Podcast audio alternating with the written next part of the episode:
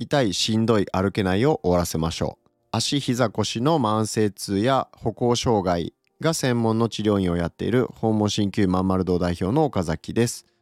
えー、まあ、今回はね日本足病学協会はどんなことをやっている団体なのっていうところをねお伝えしていきます。まあ、と言ってもですね僕はまああのー、まあ会員なんですけれども上級会員といって、まあ、一応ね一番その協会が認定している、えー、まあ資格というか、えー、その中では最上位に属してるんですけれども、えー、まあこの僕がねこの協会を、まあ、どんな風にえーまあ、活用させていただいているのかっていう部分ですね。えーまあ、この協会がどんなことをやられているのかみたいなことはホームページに書いてあるので、まあ、そちらをご覧いただければねいいと思うんですけれども、まあ、簡単に言うと下肢障害、えー、足の障害で悩む人をゼロに近づけるっていう、まあ、そういう使命のもとに活動されている団体で、えー、木村誠先生という方がこの代表理事を務めておられます。で木村誠先生ですね、えー、めちゃくちゃ素晴らしい、えー、お人柄でしてもう人間的にも素晴らしいし、えー、もちろんね技術もすごい方で技術とか知識もすごい方なんですけれども全然ねその凄さを何て言うのかなひけらかすような態度とか一切なくてもう本当にねこうもうもうとにかく素晴らしい先生なんですよ。で僕いろんな団体、えー、協会に所属してきた経験があるんですけれども、まあ、このトレーニング業界とか、えー、治療系のね団体に属してたことがあるんですけれども、えーまあ、このね木村誠先生ほど素晴らしい指導者に僕は今まで会ったことが一度もないと思いますね。うん。まあそう言えるぐらい本当に素晴らしい先生です。まあ、ぶっちゃけたところもう本当に何て言うのかな入ったことを後悔したような、まあ、団体もあるんですよね。表向きめちゃくちゃ何、えー、て言うのかないい人当たりがいい感じなんだけど実際内部内部というかねまああの慣れてくると慣れてくるとっていうか、まあ、セミナーに行ってみると、まあ、かなりね、えー、ひどいなっていう方がいたりだとか、まあ、そういうことはあったんですけれどもえー、まあ、このね日本足病学協会のセミナーっていうのは本当にね別にこれ忖度してるわけでもなくて、まあ、忖度しても僕にはメリットないのであの、してるわけではなくて本当にね本心からそう思うんですけれども、えー、この協会団体がやっている勉強会ってめちゃくちゃ勉強になるしまあ講師陣とかねそのスタッフの方々ももう本当に素晴らしい人ばっかりでもうなんかね、あの、好きにならざるを得ないっていうぐらいね、本当に素晴らしいんですよ。もうなんかこんだけね、絶賛してると、なんかあの、裏があるんじゃないかって思われそうなんですけれども、えー、まあ、裏があるとすればですね、まあ裏というか、まあ実際裏というかもう表向きの僕の思いとしてはこの教会に所属する先生がたくさん増えればいいなっていうふうに思ってるわけですよ。それはなぜかというとあの治療科が足りてないんですよ圧倒的に。でもちろん僕も治療院やっているのであのライバルが増えるっていうのは必ずしもメリットばっかりではないし、まあ、むしろねライバルが増えるってことはそれだけ、えー、まあ、患者さんを取られるというかまあ何て言うのかな患者さんの選択肢が増えるわけなので、えー、まあ私にとって必ずしもメリットとなる部分ばっかりではないんですけれどもあのね圧倒的に足りてないわけですよ。というのも高齢者はどんどん増えていってますと。で病院に行っても整形外科に行っても、えー、ヒアルロン酸注射を打ってまあちょちょっとね痛み止めの薬を出されたり湿布を貼ったりして、えー、それほどね症状が改善しないっていう方も多いわけですよ。まあ実際これあれですよ整形外科を批判してるとかではないんですけれどもまあ、実際良くなってない方ってめちゃくちゃ多いんですよね。だからそういう方が、えー、実際うちにも来られてるっていうこともあるので、えー、まあそういう現状なわけですよ。ものすごい高齢者は増えていて、えー、脊柱管狭窄症だとか、えー、あとは座骨神経痛だとか変形性膝関節症だったり外反母趾で悩む方っていうのはめちゃくちゃ多いわけですよ。まあ、その中で、えー、僕一人がまあねどれだけ勉強して頑張ったところで治せる方患者さんに貢献できる度合いっていうのはたかだか知れてるわけですよ。だから、まあ、この治療技術、えー、足病っていう観点から足病学っていう観点から体を見れる先生が増えるっていうのは、えー、まあ、日本社会全体にとってめちゃくちゃいいことなんですよね。で日本には足科っていうものがないわけですよ。まあないって言ったら語弊があるんですけど、まあ、ほぼないと言っても過言ではないんですね。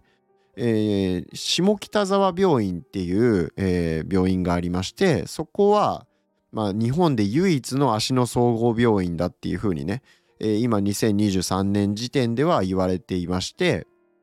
まあ、他にも、えー、足専門で見ているお医者さんっていうのはおられるんですけれどもその総合病院っていう規模で規模感でやってる病院はそこぐらいしかないんですよね。でまあ圧倒的に足りてないわけです。その足病学っていう観点から、えー、体を見ることができる治療科っていうのが足りてないと。いうわけなので、えー、まあなんとかねこの、まあ、そういった現状を変えたいっていう思いから、えー、木村先生が立ち上げられた団体なんですね。で、えー、まあ所属されている先生、まあ、理事の先生方ももう本当にね人間的に尊敬できる人しかいないっていう感じなんですけれども、えー、エビデンス研究会治療エビデンス研究会の講師をされている木平先生だとか、えー、山中塾っていうね、えー、すごい治療技術とか、えーまあ、理論を教えておられる先生がいたりだとか、山中先生がおられたりだとか、えー、バイオメカニクスって言ってね、えー、体の、まあ、そういう構造力学みたいなものを教えられている、えー、江原先生東京大学の大学院ですよ。ね、あの卒ということでめちゃくちゃ頭いい先生ですよね。でもあとはねこの、えー、中井啓太先生って言って、えー、千葉県の千葉県で、えー、中井スポーツ接骨院っていう治療院を経営しておられまして、えー、まあ Google マップでね検索していただくと出てくるんですけど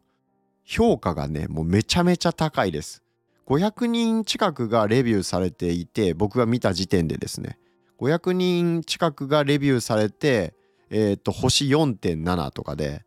えー、低評価つけてる人が、まあ、ほぼほぼいないんですよね。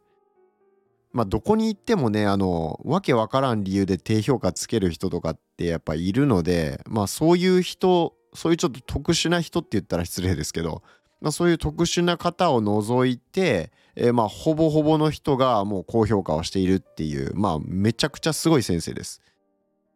もう圧倒的な実力がねあるっていう、まあ、先生なんですけれどもあとは岩井元気先生って言って、えーまあ、の兵庫県の西宮市ですね。で治療院をやっておられまして、えー、足の、ね、治療院っていうことで、えー、全国でねダントツ1位の、えー、このフォームソティックメディカルって医療用の矯正インソールを処方されている先生で、えー、すごい若いのにめちゃくちゃねそれこそ人間的にも素晴らしくて、えー、僕も、えー、岩光先生本当大好きなんですけれどもすごいねあのまあ、笑顔で人当たりがいいですごいねもちろん靴の知識とか足の知識が半端じゃないんですよ。でまあこういう先生がおられたりだとか、えー、まあ他にもね斎藤邦秀先生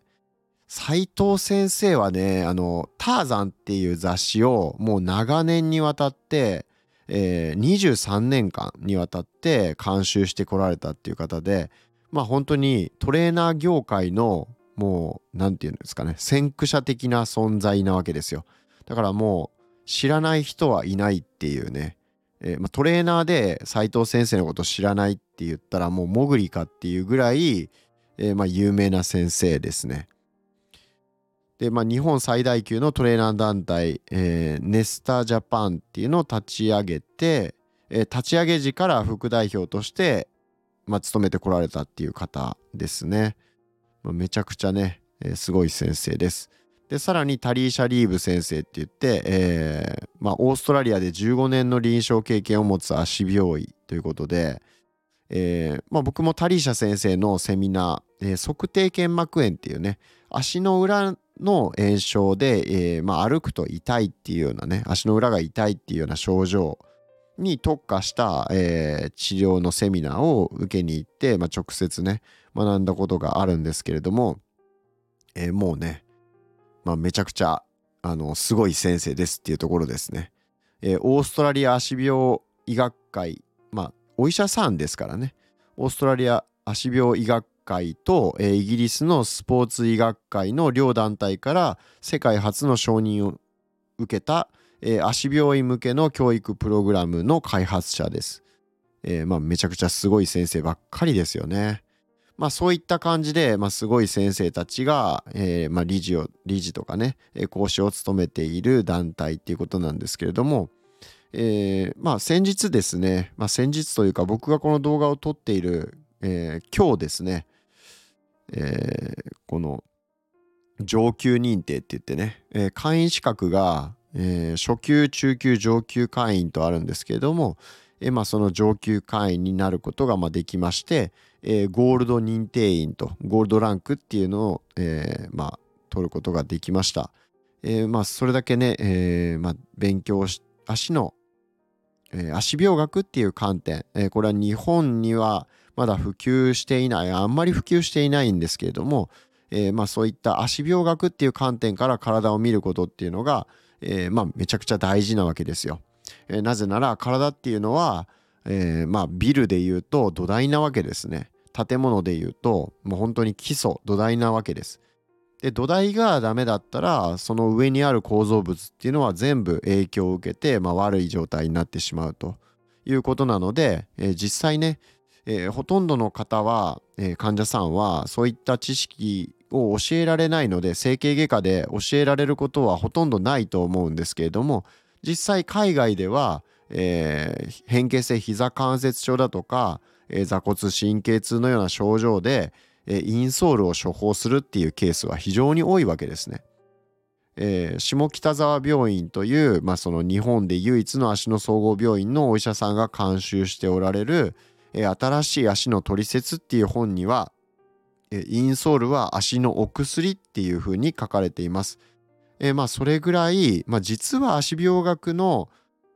あの観点から言うとこのインソールっていうものが治療においてすっごい有効なケースっていうのが多いわけなんですね。なんですけどなんかねまだ日本だとインソールってえインソールそそんなので良くなるんだったら苦労しないよみたいなねえあるいはなんかそのいや7,000円ぐらいで売ってるインソール入れ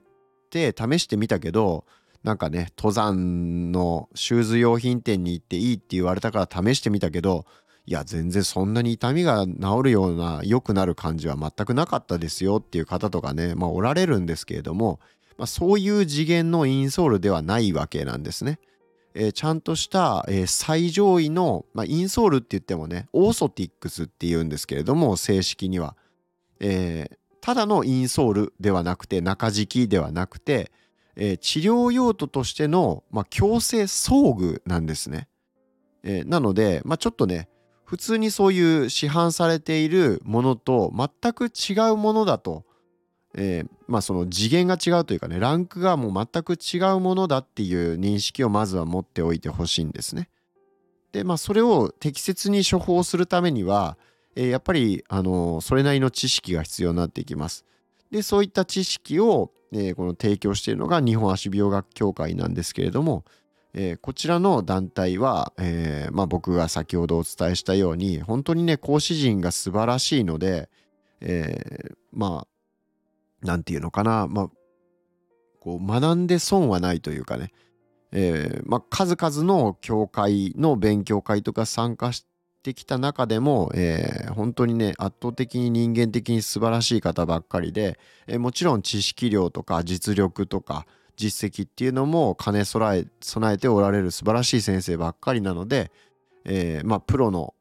方で、えー、より効率よくというかねより体を治せる治療家になりたいって思われてる方は、えー、この日本足病学協会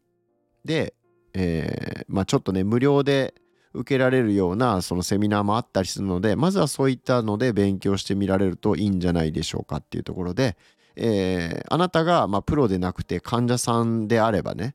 えー、まあ僕がお伝えしたいことっていうのはこの足病学っていう観点で体を見ることによって、えー、症状が改善できる可能性っていうのはぐっと高くなります。これはもう僕自身がポジショントークとかではなくて実体験としてね今まで施術とか運動療法だけでは改善できなかったような方もこの足病覚の観点から、え、最も世界で論文が多い、えー、学術的に研究されていて信頼性が高いフォームソティックスメディカルという、えー、矯正インソールを使うことによって、えあとはシューズですね靴の知識を学んで、えその患者さんに最適な靴を、え提案できるようになったと。まあ、そうやって足元の環境を最適化するための、えー、技術だったりだとか知識を得ることで、えー、まあ、治療でね成功率が、まあ、めちゃくちゃ上がったわけですよ。なので、まあ、特にね高齢者の方は、えー、単に施術とか運動療法だけよりもやっぱりこのインソールっていうね装具療法を活用することによって改善できる、えー、ことっていうのは患者さんの日常生活にを楽に過ごすことができるように、えー、導いていくための、えー、手段としてこれめちゃくちゃ有効なので、えー、まあ、そういうね足病学あなるほどそういうね学問があって、えまあ、足とか膝とか腰の痛みに、えいいんだなとインソールがいいんだなというぐらいは、えまずは知っておいていただけると嬉しいです。はい。ということでね、今日の放送は以上で終わります。また次回お会いしましょう。